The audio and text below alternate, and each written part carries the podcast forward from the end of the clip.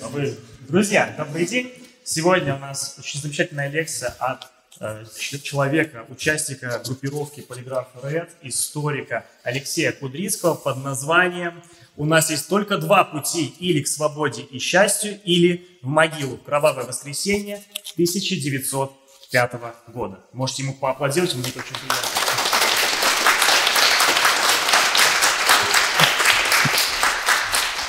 Ну что ж, начнем. Меня хорошо слышно? Хорошо. А, эти строки у нас есть только два пути, или к свободе, к счастью, или в могилу. Я взял из той петиции, которого, которую 9 января 1905 года рабочие понесли к царю. И когда у нас говорят о событиях Кровавого воскресенья, там то ли в учебниках, то ли вообще так, как это закрепилось в памяти у людей – Чаще всего это представляют таким образом, что вот был провокатор Гапон, который собрал людей, повел на площадь, там их здорово побили, много людей погибло, и после этого началась э, русская революция, первая русская революция. Все, в принципе, так и было, но, как обычно, нюансы решают. И поэтому э, данную лекцию я разобью на несколько блоков. Первый блок мы поговорим о России до 1905 года, начиная примерно с середины 19 века, и скажем, как она вообще пришла к жизни такой, как она пришла к первой русской революции. Поговорим о о тех событиях, которые предваряли, собственно, первую русскую революцию, о положении рабочих в это время и так далее. Затем мы поговорим о главных организаторах э, Кровавого воскресенья, э, о Георгий Гапоне, священнике, который организовал э, общество русских рабочих фабрично-заводских, э, такой профсоюз легальный, в который вступило очень много человек в Санкт-Петербурге, про его отношения с властями, про его идеи, которые он пытался донести рабочим, и как именно он пытался там улучшить их материально-бытовое положение и так далее и тому подобное. Третий этап, мы поговорим про Путиловскую стачку и те эм, действия, которые предваряли само кровавое воскресенье. И последний этап, последняя часть нашей лекции, мы поговорим о событиях самого кровавого воскресенья, что происходило непосредственно 9 января 1905 года.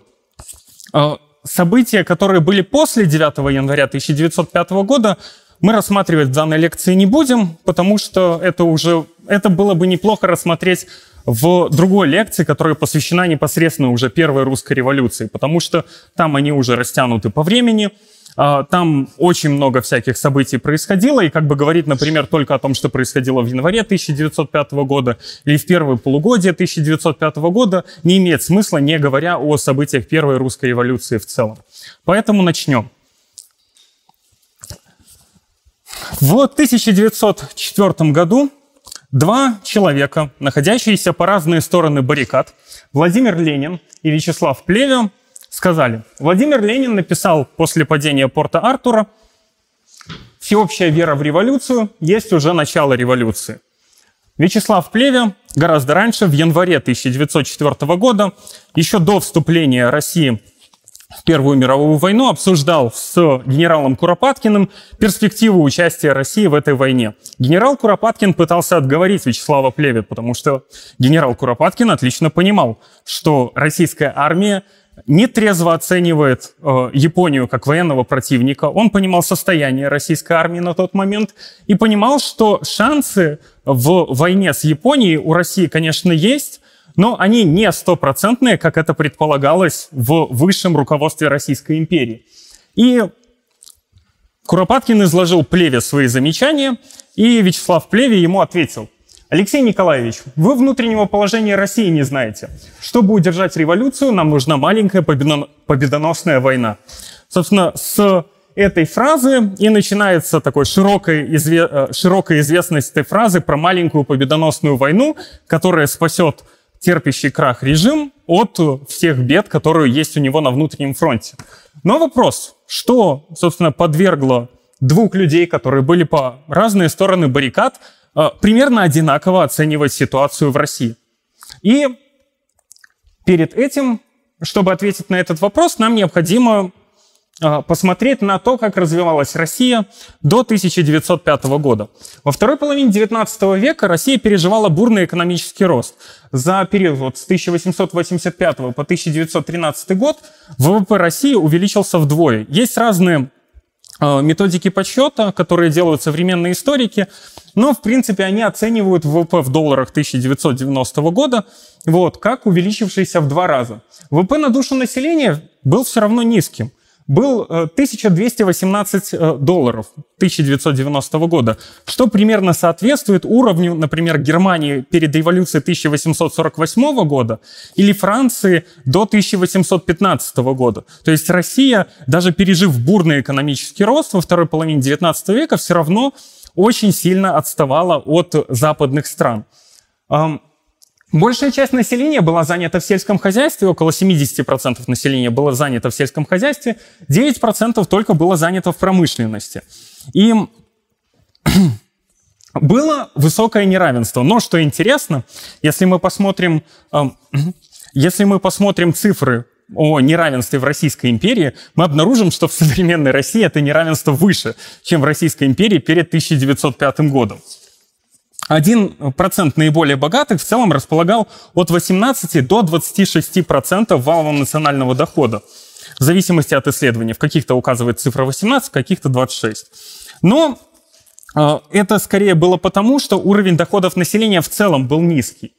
И э, говоря о низком уровне жизни населения, мы можем поговорить про положение рабочих, потому что главными собственно, двигателями событий 9 января 1905 года были рабочие. И все, вся деятельность и Гапона, и революционных партий, которая была перед 1905 годом, за исключением эсеров, ну, я имею в виду именно социал-демократов, она строилась вокруг положения рабочих, вокруг деятельности вокруг рабочих и так далее. Средняя зарплата рабочих составляла около 18 рублей в месяц. А средний доход крестьянина после того, как он Э, погасил все свои затраты и так далее, на одного человека составлял в районе 6 рублей в месяц. То есть, казалось бы, в принципе, в три раза больше, чем у крестьян. Неплохо. Но нижние чины в русской императорской армии получали от 70 рублей в месяц. Найм квартиры однокомнатной в Санкт-Петербурге стоил тоже в районе 18 рублей в месяц. Поэтому были распространены самые разные, самые разные виды аренды, начиная от аренды квартиры, комнаты, угла, то есть какой-то части комнаты, кровати.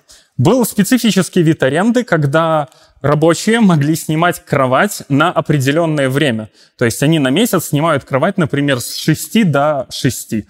Вот, с 6 вечера до 6 утра. За это время платят, они спят на этой кровати, например, потом уходят, и на их место приходит другой рабочий, который тоже спит в освободившееся время.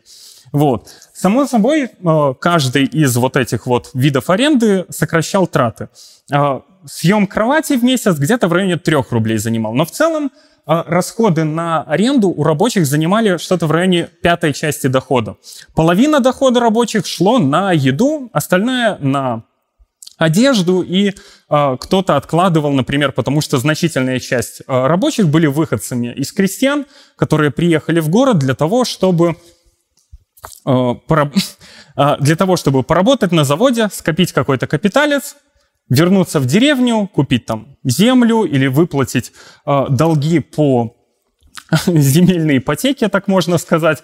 После реформы 1861 года начались выкупные платежи, крестьяне пробовали завладеть землей, но, само собой, это все было очень дорого, кредиты были на 40 лет, и их не выплатили аж до 1917 года, когда пришли большевики и сказали, что, в общем-то, выплачивать и не нужно. И, кроме этого, положение в, на самих предприятиях было из рук вон плохим. А, промышленники не особо, ну, в большей части, свои интересовались условиями труда, не особо поддерживали безопасность на производстве и так далее. То есть, например, в 1904 году под надзором фабричной инспекции в 14 700 заведениях трудилось 1 миллион 663 тысячи 80 рабочих. И за это время, на все это количество, то есть на полтора миллиона рабочих примерно, произошло 69 697 несчастных случаев. То есть на полтора миллиона рабочих 70 тысяч несчастных случаев. То есть, ну, это катастрофические условия труда. А, в 1897 году был принят закон, который ограничивал рабочее время 11,5 часами рабочим мужчинам, но он не регламентировал сверхурочные.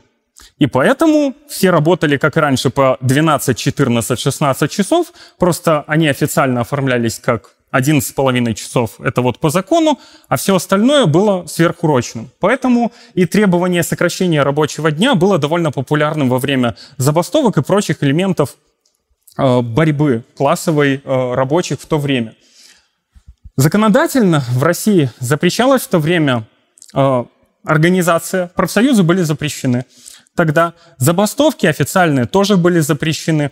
Поэтому любое действие рабочих, кроме как обращение в фабрично-заводскую инспекцию, это был такой орган типа э, государственной инспекции труда у нас, куда можно было прийти, изложить проблему, что вот меня, например, неправильно уволили, или у нас были плохие условия труда на производстве и так далее.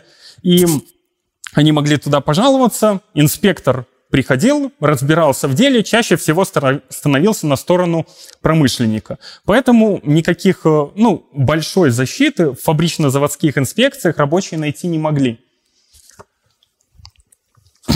Кроме этого, нарастали революционные события. Начиная с 1899 года по России не было такого года, когда что-то бы не происходило. В 1899 году происходит студенческая забастовка, которая была приурочена, э, которая началась во время празднования 80-летия Санкт-Петербургского университета. Там был конфликт с ректором, казалось бы, самая банальная ситуация. Ректор сказал студентам не бузить, вот, у нас официальное мероприятие, бузить не стоит, какие-то лозунги революционные выкрикивать тоже не стоит. Студентам показалось, что ректор как-то очень э, плохо им это сказал, с каким-то неуважением. Вот, поэтому они его освистали во время официальных мероприятий, а потом вышли, и из-за того, что из-за особенностей питерских улиц, в итоге образовалась такая небольшая демонстрация. Что произошло? Приехали военные, разогнали студентов, кавалерия их немножко потоптала, все оказались э, в шоке от того, что произошло. В 1903 э, году произошла забастовка в Златоусте. Рабочие потребовали 8-часового рабочего дня, увеличения заработной платы, остановили производство, губернатор ввел войска, 69 человек погибло, несколько сотен получили ранения. После этого губернатор, ну, мы про это поговорим позже.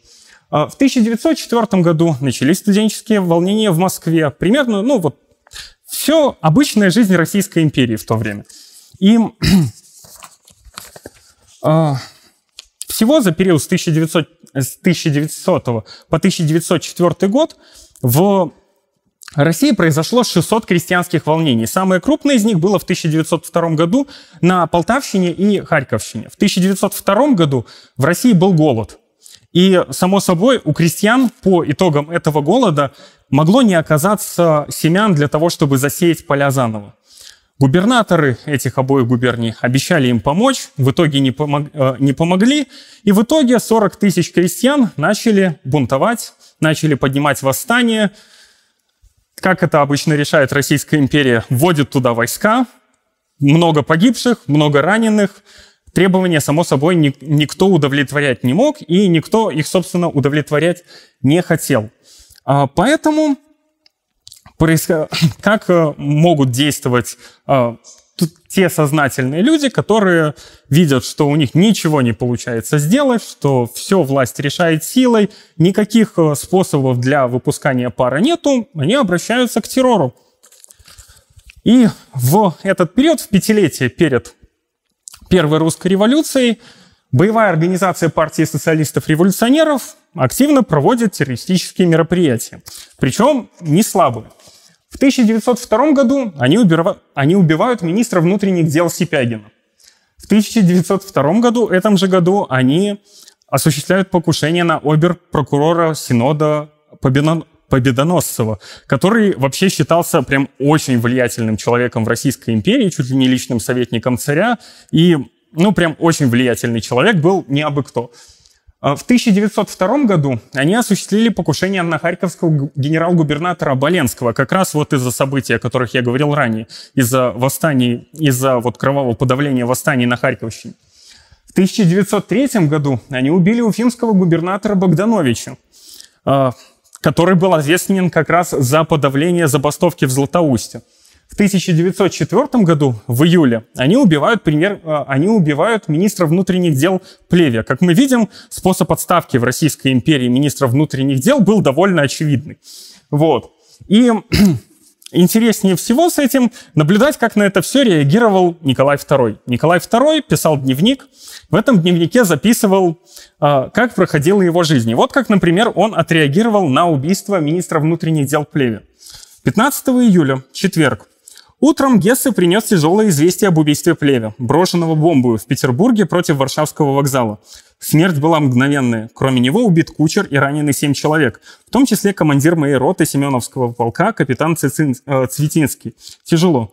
В лице доброго плеве я потерял друга и незаменимого министра внутренних дел. Строго Господь посещает нас своим гневом. В такое короткое время потерять двух преданных и полезных слуг. На то его святая воля. Тетя Маруся завтракала. Принял Муравьева с подробностями этого мерзкого случая. Гуляли с мама. Покатался с Мишей в море. Обедали на балконе. Вечер был чудный. А... Вишенкой на торте стала русско-японская война. Нарастание этих революционных событий, само собой, реш... э, власти решили компенсировать победами на внешнем фронте. И для этого была избрана Япония. Почему Япония была избрана? Япония в представлении России, э, российских э, властителей представляла из себя такую очень отсталую страну, от которой ничего э, добиться нельзя, ну, которая ничего из себя не представляет, армия которая слабая, и которую русская армия, вот такая вот хорошая, которая вот от победы к победе идет и уже не терпела поражений сколько знает лет, ну, кроме Крымской войны, вот, она, само собой, японскую армию разгромит. А, как я уже говорил, были генералы, которые трезво оценивали ситуацию перед русско-японской войной, ну и, как обычно, не послушали, от командования отстранили, и, э, э, но, но, русские, но русские власти не хотели объявлять войну сами, потому что на Дальнем Востоке у них был конфликт интересов с Японией, то есть они не просто выбрали какую-то слабую страну и решили, вот нападем на нее и победы русского оружия успокоим революцию. Нет, там был на Дальнем Востоке вполне себе конкретный конфликт между Японией и Россией насчет Кореи, насчет э, Дальнего Востока, насчет контроля над Маньчжурией. То есть это э, был обычный колониальный конфликт конца 19-го, начала 20 века. И э, русские власти стремились спровоцировать Японию таким образом, чтобы Япония начала войну первой, вот. А мы как бы обороняемся. Раз мы обороняемся, то значит наша война праведная. И таким образом как бы и патриотический подъем, и потом славная победа, и революция будет завершена. И они своего добились. 27 января 1904 года японский флот атаковал русскую эскадру, которая стояла на рейде около порт Артура. А, несколько российских кораблей было потоплено. После этого японцы высадились в Корее. После этого они продолжили наступление на Маньчжурию. И тут русские власти стали понимать, что они немножко переоценили свою силу. Потому что основная часть российской армии находилась в европейской части России. На Дальнем Востоке находилась меньшая часть российской армии. Обе части России были связаны Транссибирской магистралью, которая была только-только построена. Однако Транссибирская магистраль — это не скоростной поезд. Туда от Москвы до Владивостока можно было добраться примерно за 20 дней в мирное время, если все будет хорошо с путями. В войну, само собой, хорошо с путями быть не могло. Постоянно были какие-то эшелоны, постоянно были какие-то задержки, поэтому русская армия на своей собственной территории испытывала очень большие проблемы со снабжением и с командованием, потому что, например, командирами русской императорской армии тогда становились во многом благодаря своему социальному статусу. Дворянин, сын генерала, будешь генералом, окончишь кадетское училище, потом дальше пойдешь по службе и без э, нужного образования можешь получить какое угодно звание. Поэтому, например, среди русских генералов, которые участвовали в русско-японской войне, довольно много не имело высшего военного образования. Буквально один, два, три человека имели только высшее военное образование. Можно понять, какой был уровень командования. И к августу-сентябрю 1904 года русская армия начинает терпеть поражение за поражением. Самым таким сильным поражением для русской армии, после которого стало понятно, что, ну, многим, во всяком случае, стало понятно, что что-то с нашей армией не так, стало поражение русской армии под Ляояном от э, японских войск. Э, собственно, на данной картине изображена э, на слайде изображен фрагмент картины Неймана «Битва под Ляояном». И э, и после этого э, вот в такой вот напряженной военной обстановке от поражения к поражению Россия подходила к первой русской революции. Реагируя на военные поражения, власти поняли, что закручивание гаек не работает. Нам нужно каким-то образом задобрить население внутри страны или хотя бы часть его для того, чтобы оно не разрушало тыл. Вот. И вы, было выбрано задобрить либералов, как наиболее классово близких. И новый министр внутренних дел, Святопол, Святополк Мирский, который э, везде представляется человеком таким мягким, вот, э, нацеленным на сотрудничество с обществом, а не на конфликт с ним, начинает робкие шаги навстречу обществу. Проводится частичная амнистия, выходят некоторые люди, которые были вот по совершенно абсурдным поводам отправлены в тюрьму, и Плеве закрывает глаза на нарушения закона, которые вот связаны с организацией различных собраний. И поэтому либералы организуют такую, это получило в историографии название «банкетную кампанию». То есть митинги проводить нельзя, на площадях нельзя говорить «долой самодержавие», поэтому они приходили в ресторан, снимали весь ресторан, он наполнялся разной либеральной публикой, и во время этого собрания они поднимали бокалы, говоря «долой самодержавие», «да здравствует Конституция» и так далее. Что думала русская власть о Конституции, по-моему, лучше всего сказал Александр III, которому после убийства его отца Александра II принесли проект Конституции. Он сказал, Конституция — это чтобы царь присягал каким-то скотам, вот. В принципе, у Николая II осталось примерно такое же мнение о Конституции. Но э, сведения о данных банкетах начинали проходить в печать, где лозунг «Долой самодержавие» э, называли известной русской поговоркой. Вот. Э, начинают активизироваться земства, выборные органы, которые начали появляться после реформ Александра II.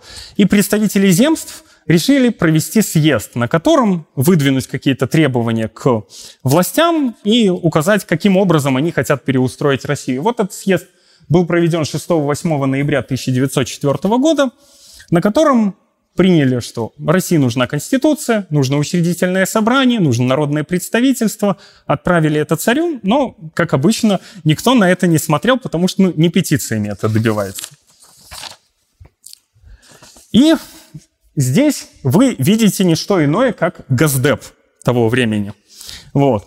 Само собой, 1904 год, русско-японская война. Япония, конечно, идет от победы к победе во время этой войны, но война с Россией для нее очень тяжелая, потому что Япония буквально 35 э, лет назад сама стала на путь реформ, провела у себя индустриализацию, но Само собой, тягаться с страной, население которой больше, экономика которой больше, чем японская, ей было сложно. Поэтому они искали все пути, каким образом можно победить в войне. И вот этот вот человек, Матадира Акаси, был назначен военным атташе в Стокгольме. Он приехал и начал колесить по всей Европе, ища контактов с русскими революционерами. Нашел эти контакты, начал предлагать им деньги – на японские деньги было организовано несколько барж с оружием, которые должны были прийти в порты Баку, э, недалеко от Санкт-Петербурга и так далее. Но цимис в том, что э, охранка прекрасно знала про все эти мероприятия, поэтому ни один из бортов с оружием не дошел до, конечно, до тех, кому он предназначался. В одном моменте он сел на мель, в другом моменте он тоже сел на мель, а оружие потом разнесли, и береговая охрана или кто-то там, вот, потом это все арестовали. Всего вот этот человек выделил 1 миллион йен на поддержку революционного движения в России. Уходило оно с большей частью впустую, но руководство Японии никак его не отчитывало, не заменяло и так далее. Почему? Потому что в России без этого происходили революционные события, он как самый настоящий чиновник представлял это как то, что он сам организовал. Ну, тебе выделяют деньги, там что-то происходит, значит, я виноват, я молодец, выделяйте мне деньги дальше. И 17 сентября он провел конференцию российской оппозиции, где присутствовали все, кроме РСДРП. РСДРП узнала, что эта конференция проводится на японские деньги и решили, что лучше от этого отмежеваться. Но там присутствовали либералы, эсеры, представители различных национальных партий, то есть а, представители от финнов, от поляков, от грузинов. Был даже представитель от белорусской социалистической громады, но я не знаю, кто. Вот, мне так и не удалось узнать, кто был. Так, и теперь мы переходим ко второй части а, нашей лекции о собрании русских фабрично-заводских рабочих города Санкт-Петербурга и революционной организации перед 1905 годом. Не все российские чиновники считали, что путь закручивания гаек, путь тотального подавления оппозиции, революционного движения и так далее может привести хоть к чему-то. И одним из людей, который придумал, каким образом можно это все обыграть и переиграть на пользу самодержавию, был вот этот вот человек, Сергей Васильевич Зубатов. Зубатов был э, сотрудником московской охранки, он был начальником московского охранного отделения, и как, как у него произошло, произошел вот этот вот пере, перелом сознания? Э, – что на самом деле можно каким-то образом рабочее движение поставить на службу самодержавию. Когда охранное отделение накрывало марксистские кружки в городе Москве, он допрашивал тех, кто был задержан во время... Это, было начало, это был, э, была середина 1890-х годов. Вот, в 1896 году. Э, они ликвидировали объединение кружков под названием Московский рабочий союз. И проводя допросы тех, кто был задержан, он понял, что присутствующие задержанные, они делятся на две категории. Первая категория — это интеллигенты, которые прекрасно понимали, почему их задержали, которые прекрасно понимали, что им за это грозит и так далее. А вторая категория — это были рабочие, которые не понимали, что такого противоправного они делали, и не понимали, почему их задержали, и почему вообще, ну, как бы они находятся в полиции. И Зубатов подумал, что, а в принципе-то Рабочие хотят жить по-человечески, хотят, чтобы к ним начальство относилось лучше, чем оно относится сейчас, и, в принципе, находил их требования более-менее справедливыми. И видел, что вот эти вот настроения среди рабочих используют революционеры для того, чтобы толкать рабочих на революцию. И он подумал, что а почему бы нам не организовать свои профсоюзы, свои организации, которые бы защищали рабочих или выступали бы от имени рабочих, но под маской, э, даже не под маской, а под лозунгом за самодержавие, в поддержку правительства и так далее и тому подобное. И э, он такие организации начал создавать. Он организовал общество взаимопомощи рабочих механического производства в Москве. И данное общество активно защищало права московских рабочих, которые в него вступали. При этом оно имело гораздо больший успех иногда, чем социал-демократические организации. Почему? Потому что одно дело, когда рабочие бунтуют на заводе и выдвигают свои требования. Другое дело, когда рабочие бунтуют, и тебе звонят из полиции о том, что необходимо, возможно, на некоторые уступки этим рабочим пойти. А, социал-демократы города Москвы не сразу поняли, как это можно использовать на свое благо, поэтому охранному отделению во многом удалось очень сильно отодвинуть социал-демократов Москвы от рабочего движения в то время. И Зубатов получает повышение, становится главой особого департамента полиции и в 1902 году уезжает в Санкт-Петербург. Но перед этим был еще один момент, который, собственно, связывает Зубатова с Беларусью. В 1901 году произошло похожее событие, как и в 1896 году. Э, накрывают организации бунда в городе Минске. Зубатов выезжает в Минск для того, чтобы проводить допросы тех евреев, которые были арестованы, и обнаруживает ту же картину, что и в Москве. Есть те, которые прекрасно понимают, за что их арестовали, есть те, которые не понимают, за что их арестовали. И он такой подумал-подумал, хм, а давайте создадим еврейскую рабочую партию, вот, которая бы собирала вокруг себя тех евреев, которые бы хотели работать легально. И э, эта партия была организована, она получила название Еврейской независимой рабочей партии. И туда довольно активно шли те евреи, которые не хотели иметь проблем с полицией. Но потом, потом я расскажу, что произошло с этой организацией дальше. И, само собой, подобное поведение Зубатова не могло э, находить понимание со стороны московских промышленников. Потому что появляется какой-то чиновник, который говорит рабочим, что в принципе вы правильно делаете, Ваши требования справедливы, покрывает их всячески, вот, прикрываясь целью э, ликвидации революционного движения. Но промышленники чихать хотели на ликвидацию революционного движения, если у них падает доход. Поэтому они стучали в нужные двери и всячески кляузили на Зубатова, что он вот подрывает э, их дела и так далее и тому подобное. И Зубатова в среде промышленников очень сильно не любили, и потом ему это сильно аукнулось. Другой персонаж, 9, э, который вот стал известен по событиям 9 января 1905 года, Георгий Гапон. Священник, он родился на Полтавщине, в селе Беляки, закончил там же на Полтавщине духовное училище, проникся идеями толстовцев там. Причем самое что интересное, что э, этим, этими сочинениями Толстой, Лев Толстой тогда, был запрещенной литературой на территории Российской империи, таким экстремистским материалом. Вот, потому что Толстой в конце XIX века разочаровался в самодержавии, написал несколько работ, которые критиковали это самое самодержавие, и, среди, и в своих идеях он опирался на религию, вот, и поэтому его идеи стали популярными среди некоторой части священников. И вот преподаватели этого духовного училища подкидывали Гапону вот эти вот сочинения, он ими проникался и, собственно, стремился носить такой... Э, стремился держать лицо, жить по э, заветам Иисуса и так далее. И в 1895 году он становится священником по протекции э, одного иерарха, вот как раз в Полтавской губернии. И в 1898 году у него умирает жена. Это событие очень сильно на него влияет, потому что Э, когда он стал священником, его приход стал очень популярен.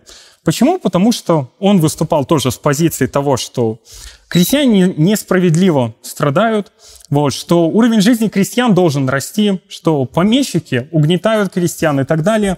И Гапон вспоминал о своем периоде в то время, что свою жизнь и поступки я старался согласовать с тем, что я говорил в своих проповедях.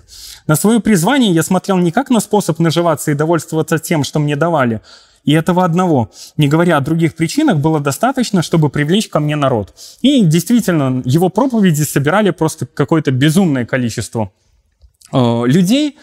Он забирал паству от других церквей, которые были в этом районе, из-за того, что он был э, священником в Кладбищенской церкви, у него не было своего прихода, но в эту церквушку могло приходить там по 700, по 1000, по несколько тысяч человек, просто для того, чтобы его послушать. Само собой, со стороны других священников это тоже стало вызывать определенные вопросы, ревность и так далее. И после смерти жены он подумал о том, что нужно идти на повышение, поступить в Петербургскую духовную академию и как бы пойти дальше.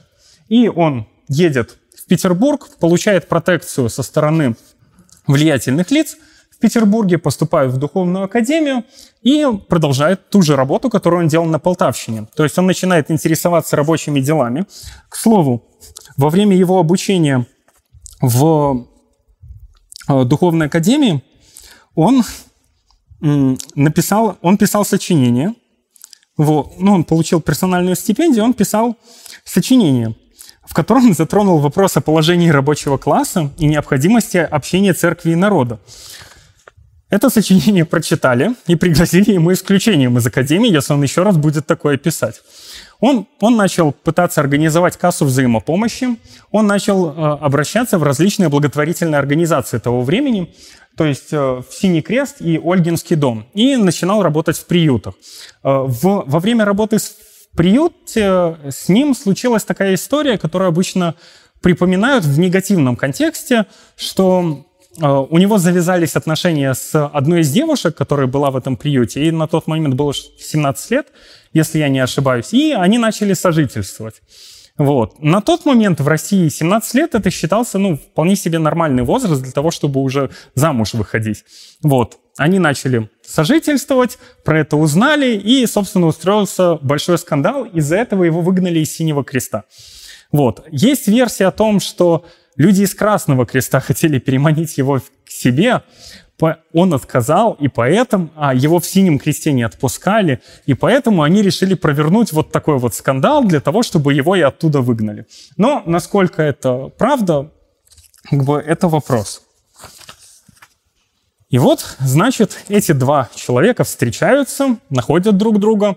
Один хочет создать легальные организации, которые будут добиваться э, улучшения положения рабочих, Второй хочет помогать каким-то образом этим рабочим, желательно не приступая закон. И Зубатов организует с ним встречу. Вот. А после этого Гапон, услышав, что в Москве существуют легальные рабочие организации, едет в Москву. А, это был конец 1903 года. 1902 года он приезжает туда и видит следующее – вот. А, и видит следующее. Его встречают, с, а, его встречают представители этого Московского союза, и чуть ли не открытым текстом ему говорят, что этот союз организован полицией для того, чтобы обманывать рабочих и отпускать их на революцию. Гапон немножко обалдевает от этого, и его приглашают на мероприятие, посвященное э, Рождеству. И он 6 января 1903 года присутствует в богослужении в Вознесенском соборе, где были высшие чиновники во главе с будущим министром внутренних дел Треповым. И он тоже как-то вот смотрит на это все, и а, с одной стороны он в Петербурге общался в основном в среде бедных людей, вот, людей нуждающихся, а тут он приезжает, и там весь свет, ордена, куча денег, попы лоснящиеся. Ему это все не очень нравится, он возвращается в Петербург и пишет доклад о том, что ваше московское общество – это все очень плохо. Вот. Это никакой поддержки э, с, ни с моей стороны, ни со стороны рабочих не найдет. И он предлагает создать независимые организации. Э, он продолжает общение с Зубатовым, причем иногда появляются такие комичные моменты. Зубатов а, отмечал, что побеседовав со мной, то есть Гапон побеседовав с ним, обычно кончал речь просьбой дать ему почитать свеженькой нелегальщинки, в чем никогда отказа не имел. То есть Гапон начинает читать и какую-то революционную литературу. Но сам Зубатов отмечал, что Гапон был очень такой а, любитель в революционных делах, он не знал даже, что существуют какие-либо брошюры по рабочему движению, потому как, например, организовываются забастовки, вот, как организовываются рабочие союзы и так далее. Вот, поэтому он ему подсовывал какую-то нелегальщинку, скорее всего, нейтрального толка. Вот, и э, они начинают более-менее сотрудничать, и начинают они сотрудничать с открытием чиной в Петербурге. И вот таким вот образом, организуя кружки, организуя лекции и так далее, они начинают привлекать в свою легальную организацию рабочих. В это время Зубатов начинает терпеть а, крах по всем фронтам. Почему? Потому что когда ты поддерживаешь рабочее движение, неизменно а, наступает такой момент, когда это рабочее движение начинает вступать в конфликт с правительством. И необходимо, собственно, делать выбор. А, ты за большевиков или за коммунистов? Ты за правительство или за рабочих, которых вы тут, собственно, представляете? И в 1903 году, когда начинается забастовка в Одессе, члены вот этого вот зубатовского общества поддерживают эту забастовку. Забастовка выдвигает политические требования, и они поддерживают политические требования. И когда арестовывают деятелей этого общества, находят э, переписку одного из членов этого общества с Зубатовым, на Зубатова появляется компромат. Гапон это чувствует, понимает, что э, с Зубатовым лучше дел не иметь, поэтому периодически динамит все его предложения. То есть Зубатов при, приглашает его э, произнести проповедь в какую-нибудь церковь перед рабочей аудиторией, э, открыть собрание этой рабочей аудитории именно как священника. Гапон на него приходит, но он приходит не в ризе. Соответственно, читать проповеди он не может. Вот, то есть он как бы пришел, с другой стороны, как бы он свою функцию не выполнил. Следующий крах зубатовской инициативы наступил с еврейской независимой рабочей партией, которая тоже после Кишиневского погрома в 1903 году произошел Кишиневский погром, и евреи, которые до этого участвовали в легальной организации, стали разочаровываться. Они видели, что правительство покрывало тех э, погромщиков, которые громили их э, единоверцев в Кишиневе, вот, и ничего не сделало. Поэтому они начинают покидать ряды еврейской независимой рабочей партии, и вскоре эта партия перестает существовать. И Гапон э, пишет э, доклад на, э, в охранку на деньги Витта, вот, который предложил ему 200 рублей за проделанную работу о состоянии легальных рабочих организаций в Петербурге. Гапон услышал про сумму в 200 рублей, сказал, 200 рублей это много, давайте 100. вот. Ему выдали 100, он написал этот доклад. Этот доклад потом сыграл свою роль при отставке Зубатова. И Гапон понимает, что сейчас самое время начинать создавать свое собственное общество. И в 1903 году он начинает работу по тому, чтобы собирать часть рабочих под легальным крылом и проводить эту самую работу вот среди них по организации э, этого вот независимого от общества, уже от Зубатова независимого. Полиция про эти намерения знала, даже выделяла ему на это деньги. Э, например, охранное отделение выделило ему 350-400 рублей на организацию чайной в Петербурге. 350 рублей Гапон внес в, собственно, книгу приходную этой самой чайной. Вот. И вот у меня вопрос, или это в разных источниках данные просто не совпадают, или кто-то просто 50 рублей себе прикарманил во время выделения. Ну, для России ситуация, в принципе, обычная в то время. И он начинает разрабатывать устав. 1903 год, общество еще не сформировано, устав еще не написан. Гапон уже пишет э, это не в тысячи... Э, это я э, дальше забегаю. Он начинает писать этот устав, и в написании этого устава принимает участие весь полицейский бомонд. Вот. То есть отправляют э, одним иереям, другим полицейским. Они все это читают, они это утверждают. Что они в итоге утвердили? Э, э, к слову, кто принимал участие? Протеерей Арнацкий, действовавший в зубатовских организациях, то есть с делом, в принципе, знаком. Редактор московских ведомостей Гринмут, который будущий организатор Союза русского народа, то бишь черносотен, черносотенец. И Богданович, которого называли генералом от православия, самодержавия и, народниц, и народности. Какие цели ставил устав данной организации? А, для трезвого и разумного препровождения членами собрания свободного от работы времени с действительно для них пользой как в духовно-нравственном, так и материальном отношении. Для возбуждения и укрепления в среде членов рабочих русского национального самосознания. Для образования и развития в них разумных взглядов на обязанности и права рабочих. Для проявления членами собрания самодеятельности, способствующей законному улучшению условий труда и жизни. Как видим, никаких целей о том, что они должны отстаивать каким-то образом свои права перед промышленниками, там не было. И это, собственно, та причина, почему этой организации дали зеленый свет. Потому что как бы предполагалось, что она будет заниматься культурно-массовыми мероприятиями среди рабочих в свободное от работы время. И 9 ноября 1903 года 17 членов этого собрания э, пришли на прием к градоначальнику Фулону, передали ему этот устав. Вот. 15 а февраля 1904, 1904 года Плеви этот устав утвердил. Гапона назначили председателем собрания. Собрание наз, называлось собрание русских фабрично-заводских рабочих города Петербурга. Там был довольно забавный момент, э, когда они принимали логотип э, своего собрания. Э, Гапон предлагал добавить крест, рабочие предлагали крест не добавлять. В итоге крест был добавлен на эмблему этой организации. Вот. И 11 апреля 1904 года они проводят первое заседание этого собрания. Собираются в зале, там присутствовало 150 человек, открывали собрание «Боже, царя храни», зачитали молитву, кричали словословие самодержавию. На собрании присутствовал вот в центре, в погонах генеральских, а, губернатор Фулон, вот сам губернатор города, градоначальник Фулон. Он сам присутствовал в данном, на данном мероприятии. Слева от него стоит Гапон. Там сзади вот эти вот два квадрата — это портрет императора и императрицы.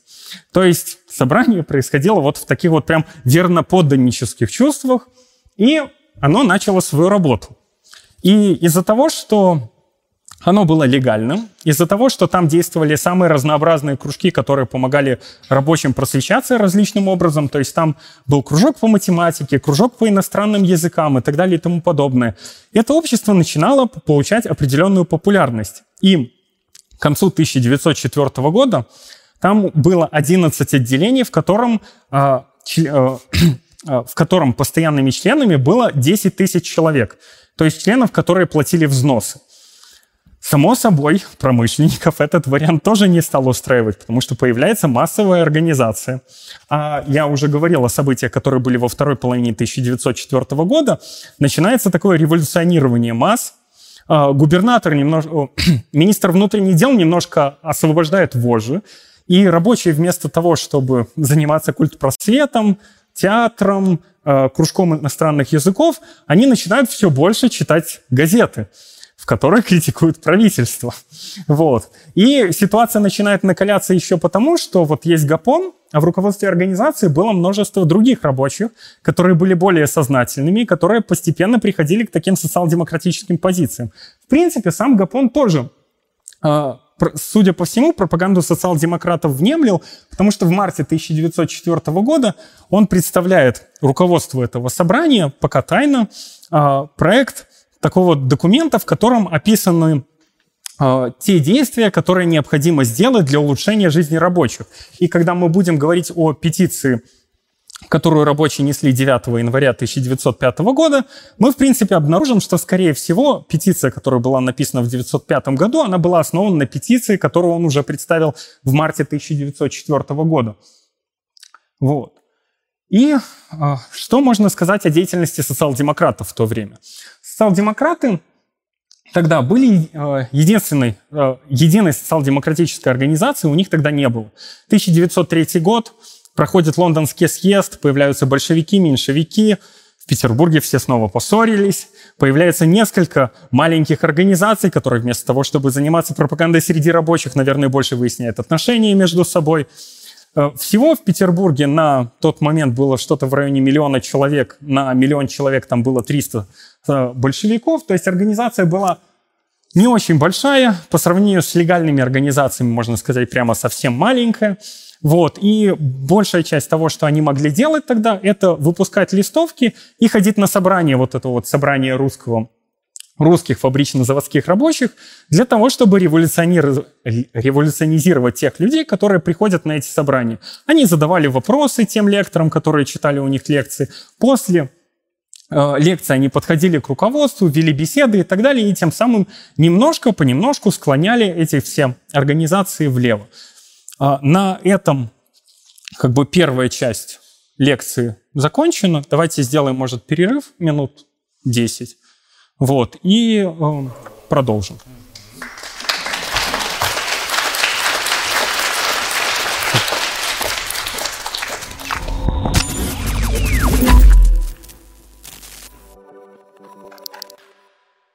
Что ж, и момент истины для этого собрания русских фабрично-заводских рабочих наступил в конце 1904 года, в декабре 1904 года.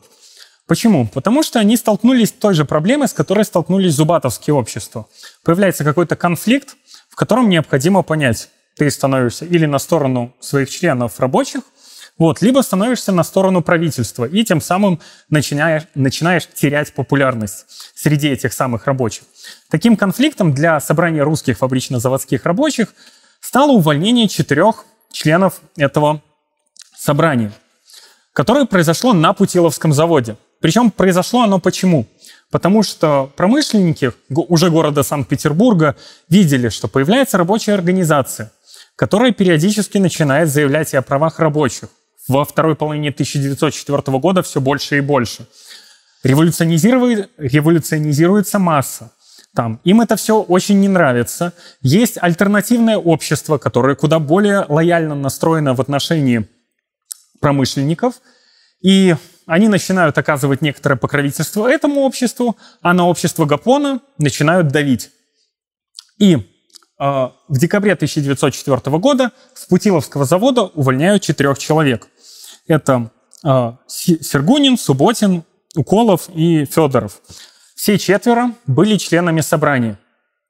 И, увольняя их, мастер Тетявкин сказал следующее. «Идите в свое собрание, оно вас поддержит и прокормит». Эти четверо рабочих взяли и пришли в это собрание и сказали, что «Ребят, нас несправедливо уволили». Гапон отправляет на Путиловский завод свою комиссию, представителей этого собрания, чтобы они разобрались в инциденте. Эта комиссия приходит к тому, что их уволили несправедливо. А все эти э, рабочие, они очень долго работали на Путиловском заводе. Вот были ветеранами этого завода и так далее. И единственным мотивом по которым их уволили, это было участие в этом собрании. И Гапон становится перед вопросом, что делать. Вот. И решают э, поддержать уволенных. И каким образом они хотят э, поддержать?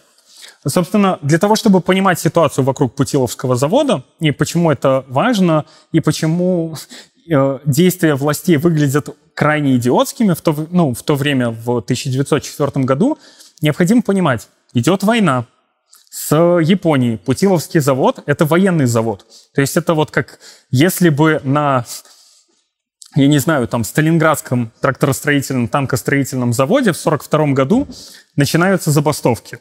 Вот. Само собой, сразу необходимо это все гасить буквально сразу же для того, чтобы военное производство продолжалось. Но а, власти на это не обращают особого внимания, и собрание решает обратиться к трем человекам. Собственно, что логично. Они обращаются к директору завода, они обращаются к старшему фабричному инспектору, я рассказывал вот про этот институт фабричных инспекторов, и к градоначальнику, тому самому, кто присутствовал у них на первом собрании 11 апреля. Приходят к директору. Директор говорит, сегодня не могу, давайте завтра. Приходят завтра к директору. Директор выслушал их и говорит, что нет, никого восстанавливать не будем, я решение принял и так далее. И говорит, что вообще собрание нарушает свой устав, когда пытается вмешиваться в дела рабочих. И формально он был прав, потому что я указал цели, которые ставило перед собой это собрание. Но тем, кто уже почувствовал вкус солидарности, вот, им, само собой, это не указ. Они хотят добиться своего. Они идут к старшему фабричному инспектору, Чужову. Причем сначала к нему идет Гапон и пытается на него надавить. Пытается говорить, что у нас вот такая вот большая организация. Мы организуем забастовку, если что. Даже доходит до того, что говорит, что его, возможно, обозленные рабочие могут убить, если он не удовлетворит их требования. Чижов охренел от такого, написал в Министерство внутренних дел докладную записку о том, что, собственно, ему предлагают. И когда в следующий раз Гапон пришел с рабочими уже, то, само собой, он сказал, что смотрите, значит, одного уже восстановили, двух других не уволили, им дали просто расчет, но пока еще не вычеркнули из списка рабочих предприятий. Вот, поэтому я ничего делать не буду, все законно и так далее отправились к градоначальнику Фулон, но эффект был примерно тот же. Стал вопрос. Все легальные возможности испробовали. Что делать? И принимают решение а, пригрозить забастовкой, а если угроза не будет воспринята всерьез, то забастовку объявить. 2 января они отправляют в администрацию завода, а 2 января было воскресенье, они отправляют э, в администрацию завода уведомление о том, что 3 января начнется забастовка, если требования не будут удовлетворены. А требования были восстановить э, рабочих э, на своих рабочих местах. И если эти требования не будут удовлетворены, тогда 3 января начинается забастовка. 3 января они приходят на работу, 8 часов останавливают производство, 8 часов останавливают производство, идут к администрации завода, встречаются с директором завода Смирновым. Директор завода им снова отказывает в удовлетворении... А, нет, он не отказывает им в удовлетворении требований. До этого члены собрания собрались и решили, что если дело дойдет до забастовки, то требование восстановить рабочих — это слишком мало, надо выдвигать дополнительные. И поэтому, когда они пришли в следующий раз к директору завода, директор завода сказал, что, ну, как бы в принципе хорошо, восстановим, главное не бастуйте. Им сказали, нет, у нас уже новые требования, их удовлетворяйте. И здесь уже э, директор завода сказал, что нет, не будем. Вот. И э, он сказал, что Гапон и есть враг рабочих, который ведет их к гибели. Вот. На, на чем закончили? Забастовка началась с того, что они этого мастера Тетявкина, который уволил этих четырех рабочих, посадили в мешок, погрузили в тележку и выкатили за пределы территории завода. Одним из требований их рабочих было уволить мастера Тетявкина. И они таким образом его символически уволили. Вот. Забастовка продолжается. И Гапон предполагал, а, и, собственно, одни из, одна из тех вещей, которым он угрожал правительству во время этой забастовки, было то, что забастовка будет постоянно расширять требования. И они решили, что объявляем забастовку, расширяем требования. Если в течение двух дней э, требования не удовлетворяются, мы начинаем распространять забастовку по другим заводам. Вот. И, в принципе, таким образом события начали разворачиваться стремительно. 4 а, января они распространяли петицию к администрации завода по другим заводам, и в этот же день к забастовке присоединился франко-русский судостроительный завод. Франко-русский судостроительный завод в это время выполнял заказы для русского императорского флота, вот, который, собственно, сейчас прямо э, в этот момент, в момент забастовки, шел навстречу своему поражению в Цусимском сражении. Вот. И, собственно, здесь у нас происходит на другом очень важном оборонном предприятии забастовка. Власти пока никак не реагируют на это. 5 а, января к забастовке присоединяется Семянниковский завод. Что делают в это время социал-демократы? Это на самом деле очень смешно, потому что э, э, меньшевистская группа обращается к, работе, к рабочим Путиловского завода 4 января. То есть два дня иду, идут забастовки. Вот. А уже около недели идет вот этот вот конфликт рабочий. Только 4 января социал-демократы просыпаются и сдают петицию. 4 а января меньшевики, 5 января еще позже большевики. Меньшевики в этой петиции начинают критиковать Гапона. А это смерти подобно, потому что как раз в этот период, в первую половину а, ну, первые вот эти вот четыре дня января, Гапон приобретает просто бешеную популярность. Там вокруг него ходят постоянно толпы народа, и поэтому, когда 8 января власти наконец включат голову и такие, надо нам, наверное, Гапона арестовать, к ним придет начальник полиции, полиции и скажет, что, знаете, а мы не можем это сделать, вокруг него постоянно много людей и вооруженная охрана. А, и меньшевики в своей в своей листовке критикуют Гапона, и, само собой, рабочие на них смотрят, как, ну, не пойми на кого, чего вы вообще нам тут задвигаете, он за нас выступает, вот смотрите, что он устроил. Большевики Гапона не критиковали, они его в своей листовке вообще ни разу не упомянули, но они не написали ни одного конкретного требования к администрации завода. Вот. И а, они ограничивались к тем, что они а, угрожали обратиться ко всем петербургским рабочим, чтобы дружно бороться против наших врагов, капиталистов и правительства. Вот это они написали, конкретные требования к администрации завода они не написали. Само собой, рабочие на это смотрели просто, ну, как на пустышку, кто-то просто хочет их дальше революционизировать. В это время рабочая масса, она настроена скорее про правительство, ну, как бы они потом с петицией пошли к царю, вот, куда уж более проправительственно они будут настроены. 5 января к забастовке присоединяется Семянниковский завод, и забастовка начинает расширяться, расширяться и расширяться. К 8 января в забастовке принимало участие около 120 тысяч человек. И, можно сказать, это была уже всеобщая забастовка в Петербурге, потому что транспорт там ходил с перебоями, некоторые газеты не выходили, заводы стояли, на улицах были толпы рабочих, которые э, постоянно обсуждали что-то и так далее. И в связи с этим необходимо поговорить о подготовке к 9 января и, собственно, о петиции, которая появилась в это время. 5 января Капон вкидывает в массы идею о том, что давайте напишем петицию и подпишемся под ней, и пойдем к царю, положим ему. Царь за рабочих, царь рабочих поддержит. А, он, социал-демократы были в недоумении, потому что они прекрасно понимали, чем такая идея может закончиться. Вот. И э, потом, ну, о том, что делали социал-демократы, я скажу чуть позднее.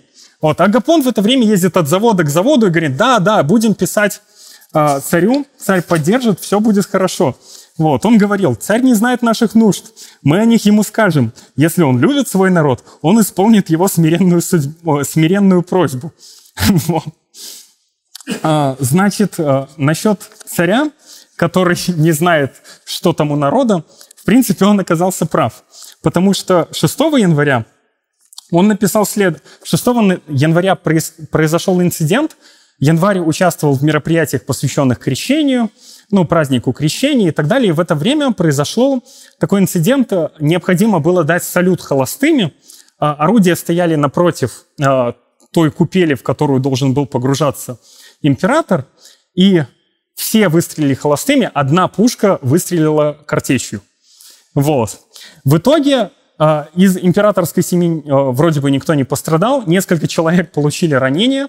Вот, все в недоумении. Царь написал про это, то, что у него в городе, где он живет, уже, получается, третий день идет забастовка, вот, он не пишет ничего. Единственный раз, когда он упомянул об этом, был 8 января, я потом зачитаю, что там.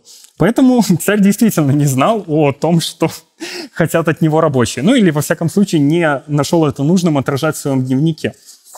И что было в той петиции, которую Гапон написал? Начиналась она такими словами. «Государь, мы, рабочие жители города Санкт-Петербурга разных сословий, наши жены, дети и беспомощные старцы, родители, пришли к тебе, государь, искать правды и защиты.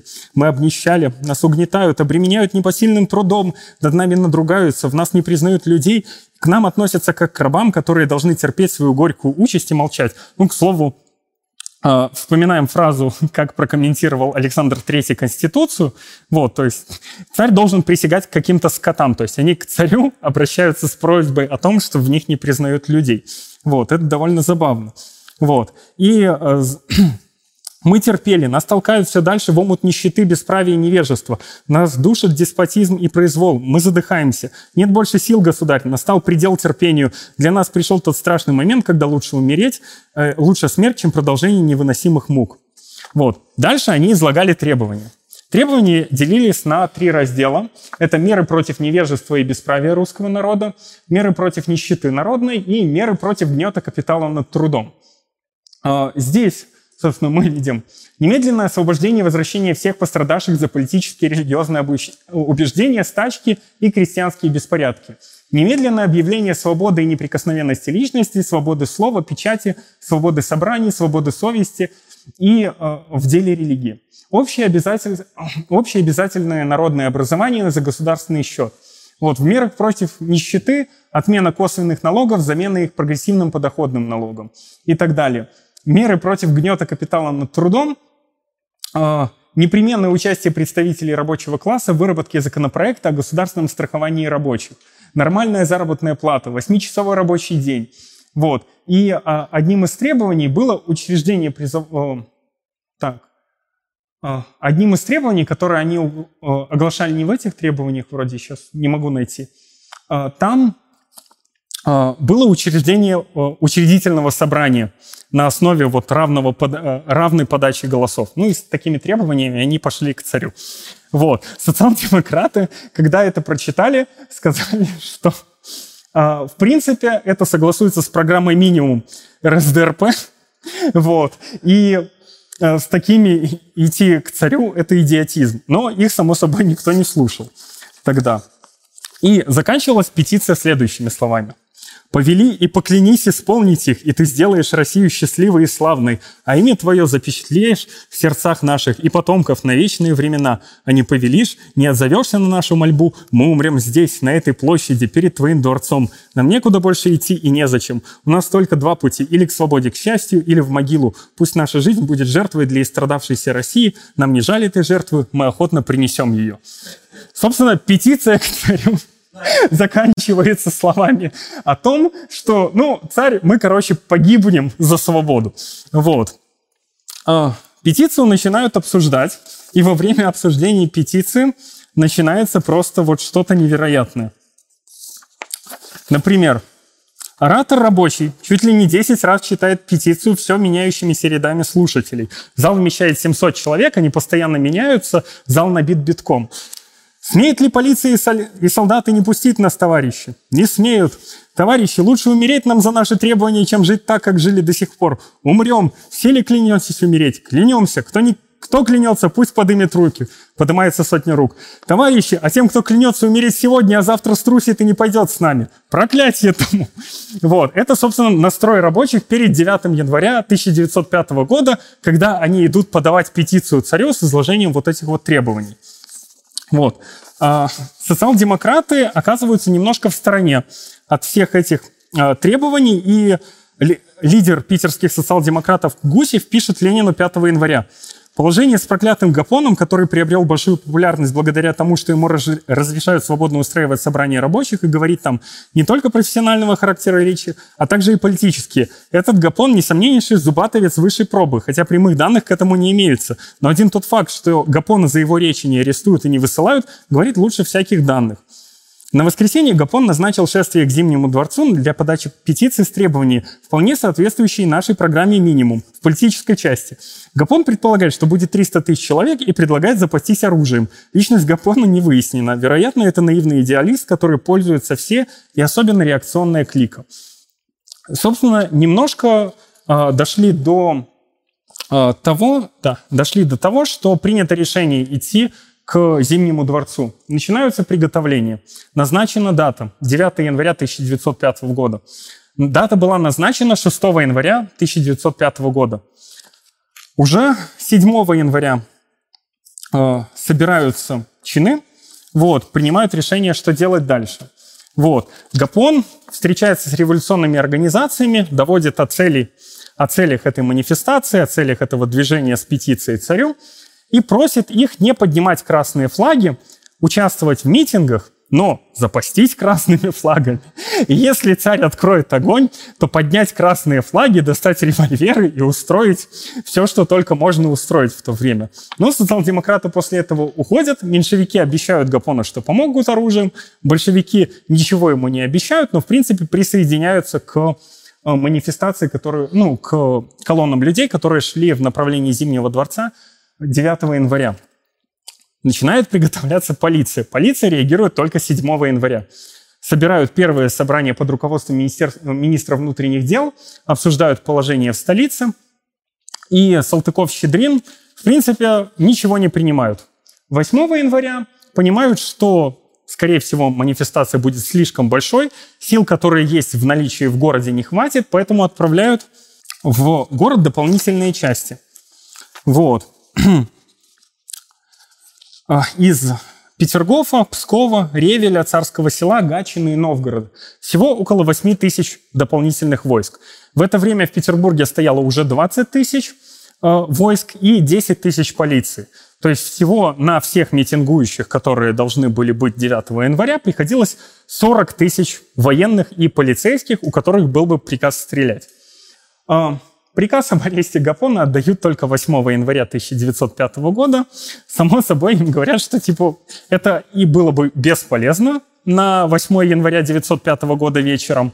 И ему начальник полиции сообщает, как я уже говорил, что мы не сможем это сделать, вокруг вооруженная охрана, постоянно толпы рабочих. И понимая, что будет резня на улицах города, собирается эм, собирается группа интеллигенции, в которую входит, например, Максим Горький и ряд известных писателей, публицистов и так далее. И они хотят прийти к Салтыкову-Щедрину, э, не к Салтыкову-Щедрину, к министру внутренних дел. Вот. Э, и попросить его, чтобы он не, применя... не применял оружие во время этой манифестации.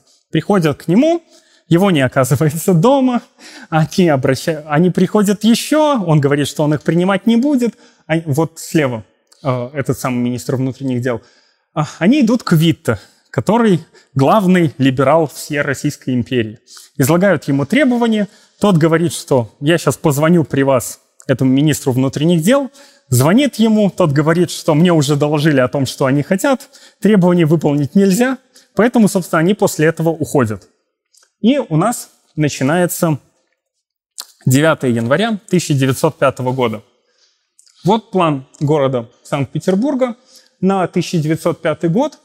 А, план у них был следующий. Что делать после 9 января, никто не знал. Сам Гапон говорил, что никакого плана у него нету на то, что будет после 9 числа.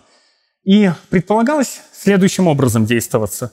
Собирается собирается группы, группами людей собираться около отделений Союза русских фабрично-заводских рабочих и идти в, к Зимнему дворцу. Из-за того, что все эти отделения находились на разном удалении от Зимнего дворца, часть собиралась раньше, часть собиралась позже. От пригорода Петербурга люди в 4 часа утра пришли, в 2 часа они должны были прийти к Зимнему дворцу. И, собственно, интересно то, что это была единственная группа, вот те, кто вышли в 4 часа утра из пригородов, они были единственной группой, которая в конце концов пришла к Зимнему дворцу. Но об этом позднее. А, сам Гапон а, около, Нарв, около Нарвского отдела а, собирался. Около Нарвского отдела собрания собралась толпа около 20 тысяч человек. Достали хоругви иконы, несли крест, портреты императора. Толпа шла без шапок. Все полицейские, которых она встречала, им тоже необходимо было шапки снимать. Впереди толпы шло два полицейских, которые, собственно, расчищали перед этой толпой движение. Вот. И вот они подходят к Нарвским воротам. До этого они были в пригороде Петербурга, за Нарвскими воротами находился уже Петербург. Около Нарвских ворот а, стоял цепь солдат из двух рот Иркутского, 97-го пехотного полка, вызванного из, из Пскова, и эскадрон лейб-гвардии. Стоит две роты, стоит эскадрон кавалерии. Идет толпа, кавалерия бежит прямо на толпу, толпа расходится, кавалерия пробегает, убегает обратно, толпа сходится, идет вперед. В это время, когда был налет этой кавалерии, полиция потом в своих рапортах отмечала, что были нанесены полицейским удары палками и крестом. Крест – оружие пролетариата, если кто не знал. Вот. А, значит, подходят они к этим двум ротам. А, впереди идет гапон, раздается рожок. Перед тем, как дать залп, офицеры давали свисток. После этого солдаты делали залп. Один из телохранителей Гапона услышал этот свисток, повалил Гапона на землю, из-за этого Гапон не пострадал. Пули пробили портрет императора, убили человека, который нес этот портрет императора. Другой человек поднял этот портрет императора, ему прилетела следующая пуля. Вот. Там э, очень много людей было ранено, вот, убито и так далее. В колонне пели перед тем, как, собственно, раздали залпы, в колонии пели э, всякие церковные песни, гимны и так далее. Возможно, поэтому они не слышали рожка и не разбежались. Вот. В конечном итоге Гапон убежал после этого. Его сразу же вывели, остригли. Э, ну, он был с бородой, ему эту бороду быстренько постригли, волосы у него длинные тоже постригли, переодели в рабочую одежду и повезли на квартиру, если я не ошибаюсь, к Максиму Горькому, чтобы он там пересидел все вот эти вот события. В это время продолжалось э, Рубилово, около Нарвских ворот, полицейский, который шел рядом с этой колонной, после первого залпа бросился к этим а, не перед залпом, он бросился к колонне солдат с криками «Что вы делаете? Они же с портретами императора идут» и получил пулю. Вот. Второй полицейский, который сопровождал, тоже получил пулю, был убит. Потом этих двух полицейских, которых убили солдаты, власти включили в список пострадавших полицейских, как будто они были пострадавшими от действий толпы. Вот, как будто эта толпа в них стреляла, и они вот так вот пострадали. В это время э, около другого петербургского отделения тоже собралась толпа, двигались в сторону Зимнего дворца, подошли к мосту, там произошли примерно такие же события. Вот. К слову, Гапон, когда его вывели, остригали и так далее, он был в таком мандраже, он говорил, нет больше Бога, нет больше царя. И это, походу, единственное, что он мог говорить в то время. Вот. Ну, потому что, как бы он, видимо, реально рассчитывал на то, что ничего такого не будет. А, на Шлиссельбургском тракте примерно то же самое произошло. Вот. И здесь, получается, я хочу рассказать вот про такую историю. А, рабочие Колпинского отдела а, собрания отправились в Петербург в 4 утра. К 11 часам, когда начались все эти события, они дошли до, собственно, Петербурга, вышли на Шлиссельбургский тракт и пошли. Их было немного, около тысячи человек. И они доходят до цепочки солдат и остановлены казачьей сотней. От э, них отправляется депутация к этой сотне и просит пропустить. На что им офицер говорит, у меня приказ не пускать вас по тракту. Но вот тут есть Нева, Нева замерзла. Приказа не пускать вас по Неве у меня нет. Поэтому вся эта толпа в тысячу человек спустилась и по льду Невы пошла в сторону Зимнего дворца. Это была единственная колонна, которая, ну вот, в принципе, в целом э, дошла до Зимнего дворца. Когда они выходили с Невы, их встретил другой офицер, который сказал, меня приказ крупные группы людей не пускать, поэтому если вы разобьетесь на мелкие группы, то я вас пропустить смогу. Они разбились на мелкие группы и смогли таки дойти до Александровского сада и Дворцовой площади. На Васильевском острове э, происходили следующие события. Толпа собралась около Выборг, э, около отдела, Василиостровского. И в 12 дня начали движение. Тоже дошли до моста. Около моста разъезд кавалерии, пехота. По ним открыли огонь. И этот мост находился около Академии художеств. И Валентин Серов, известный русский художник, в это время находился в Академии художеств и видел своими глазами, что происходит. И потом вспоминал, что то, что пришлось мне из закона Академии художеств видеть 9 января, я не забуду никогда. Сдержанная, величественная, безоружная толпа, идущая навстречу кавалерийским атакам и ружейному прицелу. Зрелище ужасное. По итогам этих событий Серов написал картину «Солдатушки, бравые ребятушки, где же ваша слава?» Вот, где она, собственно, изображает то, как кавалерия с шашками наголо атакует толпу. И э, после того, как толпу попытались разогнать, лидерство взяли социал-демократы, которые пришли и сказали, давайте строить баррикады. Вот. Они вернулись к Василиостровскому отделу, построили баррикаду. Точнее, не, не так. Они сначала пошли в местный оружейный магазин, взяли его штурмом, забрали оттуда сабли, вернулись, соорудили баррикаду. Пришли солдаты, дали залп, взяли баррикаду, разобрали ее. Они в другом месте соорудили баррикаду, там уже было больше людей. Вот, туда снова пришли войска, и снова их разогнали. И вот таким вот образом по всему Васильевск... Васильевскому острову, это вот э, остров, который вот на западе города, вот, э, время от времени возникали баррикады вплоть до поздней ночи. И к Зимнему дворцу стали стекаться зеваки, и вот та группа, которая смогла правдами-неправдами до него добраться. На самой площади около дворца было очень много людей. Самого императора в это время в Петербурге не было, что потом позволяет монархистам говорить, царь не знал, что происходит. Вот.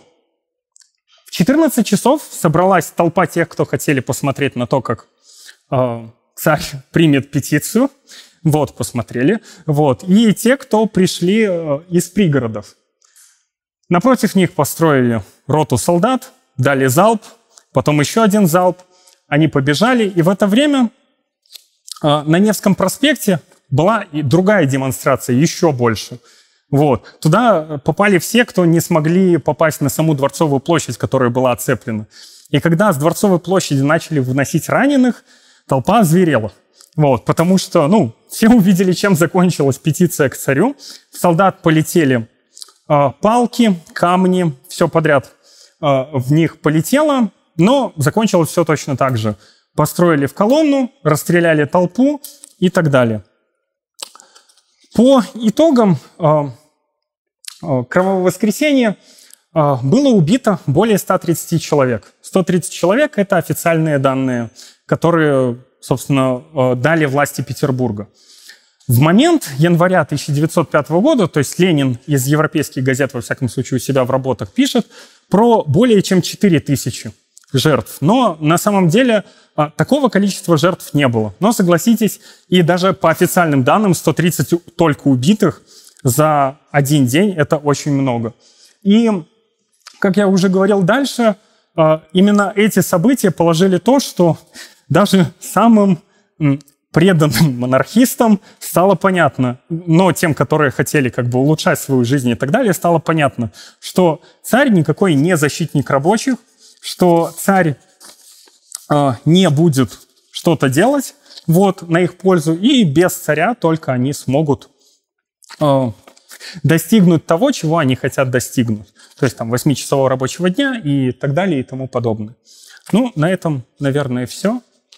Вот. Всем большое спасибо за внимание.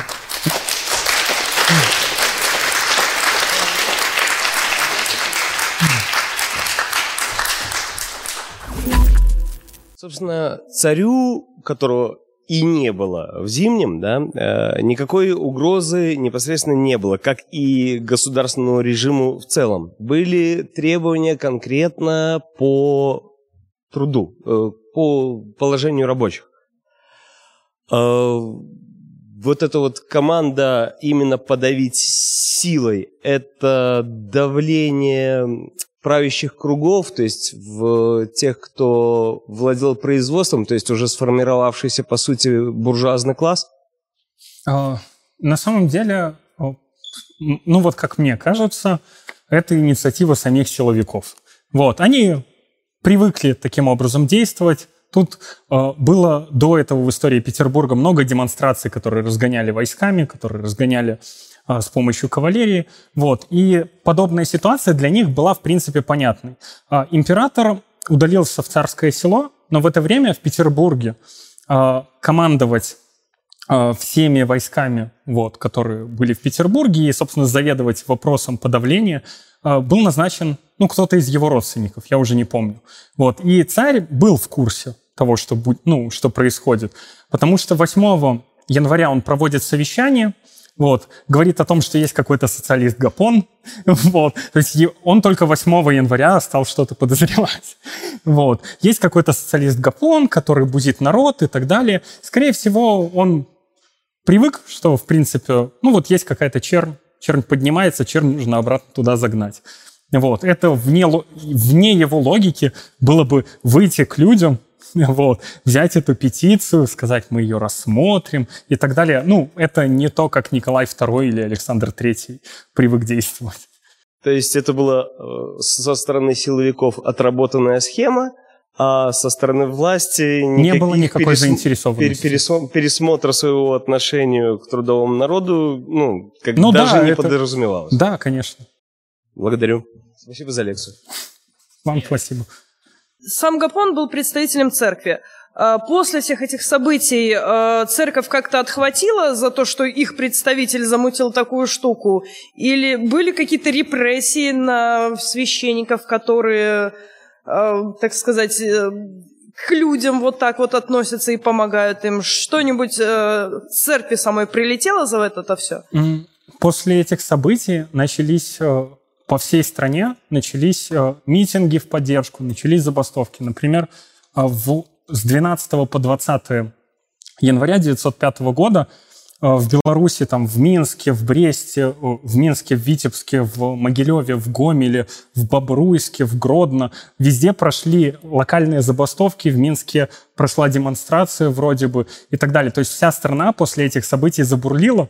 Вот. И обращать внимание на клир, вот, который на самом деле был скорее ни при чем, потому что церковь из всех э, институтов была такой организацией, которая вбирала в себя людей из низов и была таким определенным социальным лифтом. Вот. Есть возможность поступить в духовную академию, в духовную семинарию, стать священником, а, осесть на определенные потоки, связанные с крещением, женитьбой смертью и так далее. Вот. И, и до этого там были всякие поповцы, толстовцы и так далее. И как бы было не до этого, а церковь была полностью подконтрольна властям, потому что даже главы, главы церкви, патриарха, вот не было. Эту роль исполнял Синод, то есть государственное учреждение, типа Министерство по делам церкви. Вот. У меня такой вопрос. Скажите, пожалуйста, а вот эти изначальные организации, которые создавал а, для рабочих Зубатов, а, Гапон, их же можно назвать провластными, да? То есть они преследуют ну, да, в том числе да. эти цели. Им выделяли деньги, mm-hmm. собственно, полиция выделяла им деньги. К слову, один раз они выделили... Гапон пришел в полицию, вот такая вот история была. Гапон пришел в полицию и сказал, что им не хватает денег для организации библиотеки. И полиция выделила им 60 рублей. То есть три зарплаты средних рабочих. Для того, чтобы они закупили книг и подписались на издание, только сказали подписываться только на консервативные издания. То есть вот как если бы сейчас прийти в исполком, им выделили бы деньги, но подписываться только там на СБ или еще mm-hmm. на что-нибудь. Mm-hmm. Не считаете ли вы тогда, что вот э, создание таких, можно сказать, э, вегетарианских организаций, которые вроде бы и вашим, и нашим, это хороший лайфхак для начала, для того, чтобы где-то консолидировать, собрать рабочих, уже оттолкнуться от этого и как-то их там настраивать дальше? Ну, про современную ситуацию я, я не могу так сказать, потому что э, царская охранка — это очень коррумпированная и очень иногда некомпетентная организация была.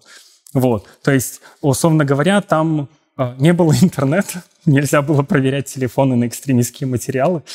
Вот. И были определенные конфликты интересов. То есть не будь Зубатова, который носился вот с этой идеей, давайте вот рабочие будут нас поддерживать и так далее, а, не было бы этих организаций. Когда Зубатов ушел, а, к этим организациям охладели. Вот. Но они уже сами набрали такую силу, что как бы их игнорировать было нельзя. Поэтому, ну, конкретно к нынешней ситуации я даже не знаю, как тут ответить. Может быть и можно было, но у нас все государственные... Ну, я как... Я был членом провластной партии много лет назад, вот, и я могу сказать, что их живыми очень сложно назвать. Все организации, которые были зубатовского толка, вот, они хотя бы на начальном этапе, до того, как их закрыли, они были довольно живыми, туда приходили люди, они что-то обсуждали. Раз-раз. Не, нормально. нормально. А, вот всегда слушая и читая что-то про э, Кровавое воскресенье и про этот поход э, к Зимнему дворцу, я задаюсь мыслью, как они, в принципе, себе по форме это представляли. То есть для обращения к царской особе э, требуется соблюдение некоторого довольно сложного регламента, вот, и особенно для личной его аудиеции, э, даже ну, и с группой лиц каких-то. А, то есть э, должен ли был на бумажке передать эту петицию лично сам Гапон? Или там э, был какой-то официальный представитель? Или, учитывая, что там было несколько групп, возможно, этих представителей тоже было несколько в надежде, сколько там этих групп до туда дойдет? Вот как это по форме представлялось? И Мне какой... кажется, да. они вообще не представляли, как это будет происходить. То есть я читал много, что Гапон должен был, а, должна была быть делегация от а, собравшихся, которая бы пришла к императору, передала ему эти требования. Если царь скажет, что да, удовлетворим, то Гапон должен был бы выйти на балкон Зимнего дворца и выкинуть белый платок, а если он бы сказал, что не удовлетворим, то он бы вышел на балкон, выкинул красный платок, и началась бы революция. Вот. Но э, сами, мне кажется, что из руководства все очень смутно представляли, как это вообще будет. Все, наверное, рассчитывали, что соберется очень много людей.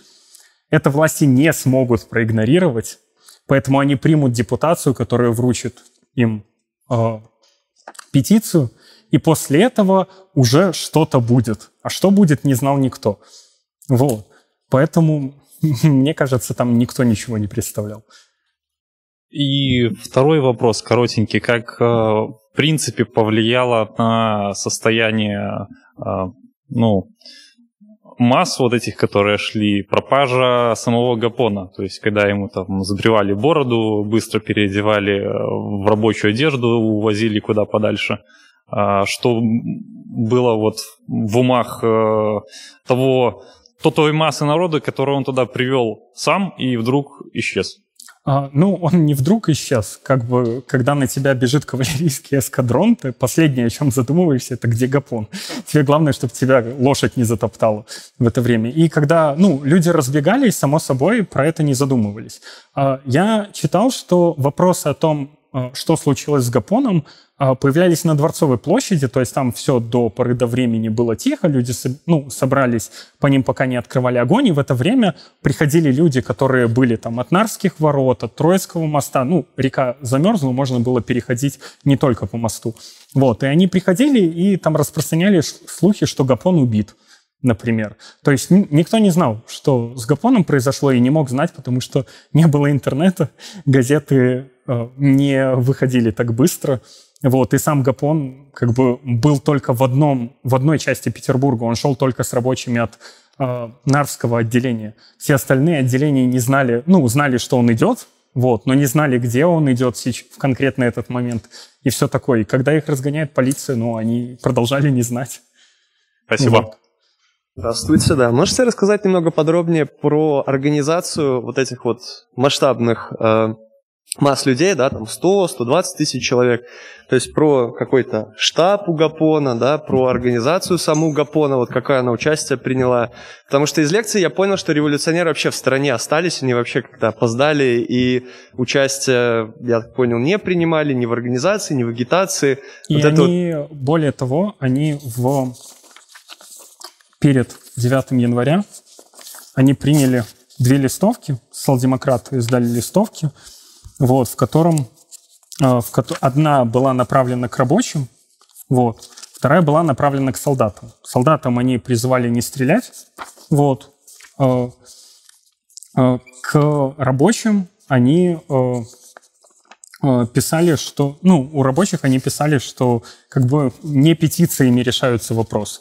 Вот. Но, тем не менее, они, они не вот как могли сопротивлялись проведению этого шествия, но когда оно уже началось, они принимали в нем участие. Что касательно организации, э, ну, вот самого Гапона, все работало через отделение этого союза русских э, фабрично-заводских рабочих. То есть там была структура, было отделение, было руководство этого отделения. Для того, чтобы принимать э, какие-то решения, они в этих отделениях избирались депутаты, вот, которые ехали потом на общее собрание этого союза, там принимали эти решения.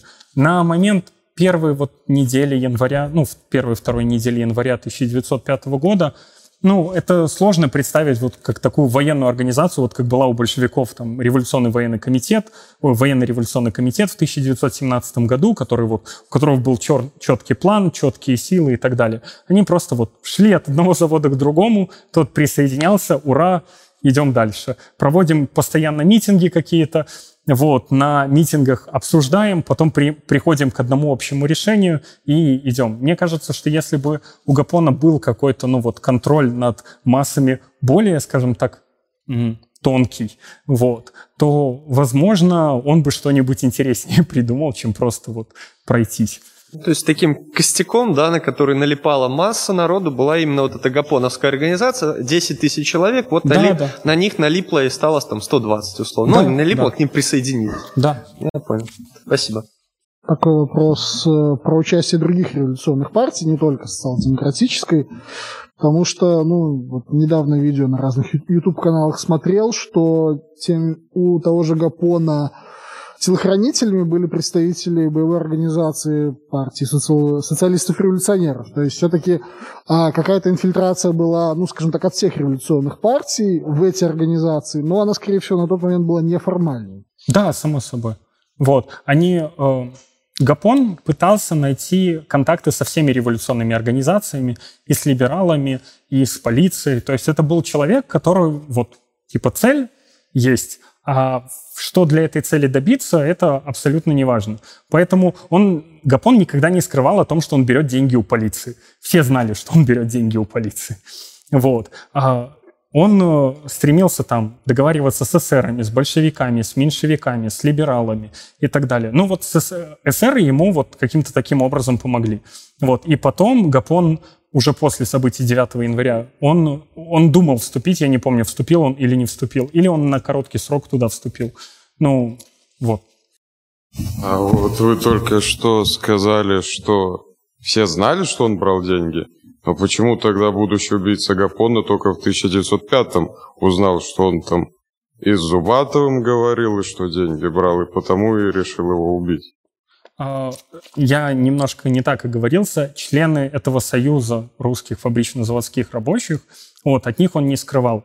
То есть руководству он про это говорил. То есть рядовые члены могли про это не знать, ну, потому что он же не будет по всему Петербургу говорить, э, ну, ходить и кричать, что я вот беру деньги у полиции и так далее. То есть и большевики тоже были не в курсе. То есть, ну, вот я письмо цитировал, и там э, Гусев, который вот лидер социал-демократов питерских, он сказал, что у нас нету как бы подтверждения тому, что это прополицейское организация. То есть у них как бы не было доступа в руководство этого союза, следовательно, они про это не знали. Вот. Но Гапон от своих не скрывал. Вот. То есть, а мог бы, потому что, ну, как бы он оформлял все эти вот пожертвования от полиции как жертвы от купцов каких-нибудь и так далее. То есть, в принципе, он мог сказать, что вот я поговорил с таким-то купцом, а у него опыт был. То есть, например, в 90-х годах он по, про по протекции одной купчихи полтавской смог попасть в Петербург в духовную академию. Ну, вот, и, в принципе, он был довольно подвешенный языком и мог договариваться. А, так а что там этот Николай II про это все сказал-то? А, он 9 э, января, вот по памяти, он написал, что очень тяжелый день, вот, и что много, ну, там буквально три строчки, как обычно, вот. Э, нет, ну, вот помню, что он сказал, что тяжелый день, много людей погибло. Потом снова там пошел гулял, кушал, спал. Вот. У него, в принципе, весь дневник это какое-нибудь коротенькое слово про что-то важное, и потом гулял, кушал, спал, виделся с мама. Вот. А, правильно ли я понял, что непосредственно в силовом разгоне участвовали и военные? Да, так? да. А полицейские? Полиция тоже участвовала, но... То есть она применяла силу Стрельбу на ну, поражение? Кон... Да, или это конечно. только была инициатива военного министерства? А, полиция принимала вместе с военными участие в разгоне. То есть они координировали, вот. координация да, да. между ведомствами была? Ну, конечно. Вот. Просто были отдельные полицейские, которые, ну, до них это не было, что их там всех собрали, дали установку на то, что вот мы что-то делаем и так далее. Вот. А, руководство вообще в целом принадлежало военным, потому что военных было больше. То есть военных на момент событий 9 января было 30 тысяч, полицейских 10 тысяч. У военных было оружие, ну, серьезное, там, винтовки, вот, пистолеты, сабли, вот. У полицейских такого не было. Вот, у них там только легкие, ну, легкое вооружение могло быть. Соответственно, как бы и вся инициатива была на стороне военных. Вот, поэтому полиция скорее так, немножко сбоку была. Но, да, принимали. Вот. Немножко о личной роли Гапона, да, вот мы говорили о том, что он брал деньги у полиции, да, то есть если бы, например, большевики об этом узнали, я не знаю, сделали бы такой чисто механический вывод или нет, что все, значит, организация проправительственная, так они да? так и делали. Да, но, но выглядит как бы то, что Гапон всех переиграл, то есть он как бы деньги брал, но там местами продинамил, местами сделал да не так, то есть он какую-то свою игру вел. Гапон после событий 9 января 1905 года и в своих мемуарах, и вообще всем пытался именно так это и представить, что на самом деле у него был хитрый план, вот, что он на самом деле задумал всех обмануть, вот, брал у полиции деньги, пускал их на рабочее дело и все такое. И э, в целом, как бы, мне кажется, что просто так звезды сошлись. Потому что Гапон же не сразу революционизировал вот Э, эту стачку путиловскую, он пытался сразу использовать все вообще легальные методы. Вот. И сама масса, вот, сами члены руководства этого собрания, а, сами рабочие и так далее, они сами подталкивали его к э, тому, чтобы занимать более радикальную позицию. И на определенный момент, когда уже поперло, он понял, что он назад не может сдавать. Вот, то есть он не мог бы... Он все это время пишет, он пишет э, этому Э, министру внутренних дел, он пишет э, в полицию, он пытается найти там связь с губернатором и так далее. Они пытаются как-то с ним связаться для того, чтобы он как-то это все прекратил. Вот, но как бы тут уже сам процесс был запущен. Его, даже если бы Гапон сказал, что все, как бы расходимся, другие бы члены руководства этого союза, они бы просто сказали ему, что ну дальше мы сами продолжаем.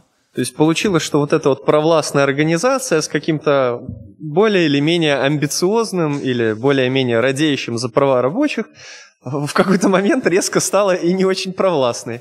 Ну да, потому что, как я уже говорил, у зубатовских вот этих вот инициатив самая главная проблема была в том, что они рано или поздно натыкались на момент, когда э, им нужно было делать выбор. Они за своих или за тех, кто им деньги дает.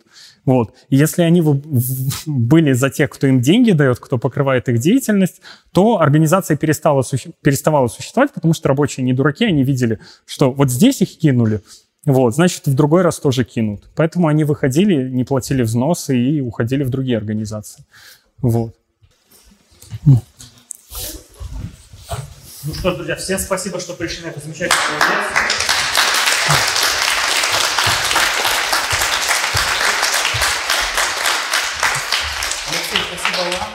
Такие лекции не были бы возможными без замечательного организации, которая является марксистский кружок, кружок Краснобай, поэтому всех приглашаем на марксистские кружки. У нас есть все кружки во всех городах Беларуси, я надеюсь, существует. Поэтому а, найдите наш паблик «Марксистский кружок Краснобай», записывайтесь в кружок, приходите, давайте вместе изучать историю и все остальное. Всем спасибо!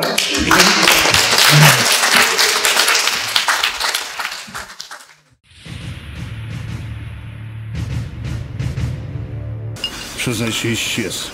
Ну, потерялся. Что значит потерялся? Ктулху Ктаген. Был способен взглядом, движением руки, буквально загипнотизировать, парализовать другое существо. Он как бы энергией аргона, э, правильно ею манипулируя, собирал одни облака и рассеивал другие. Они запускают свои тентакли в анализ. Коммунистический привет марксистам Могилева.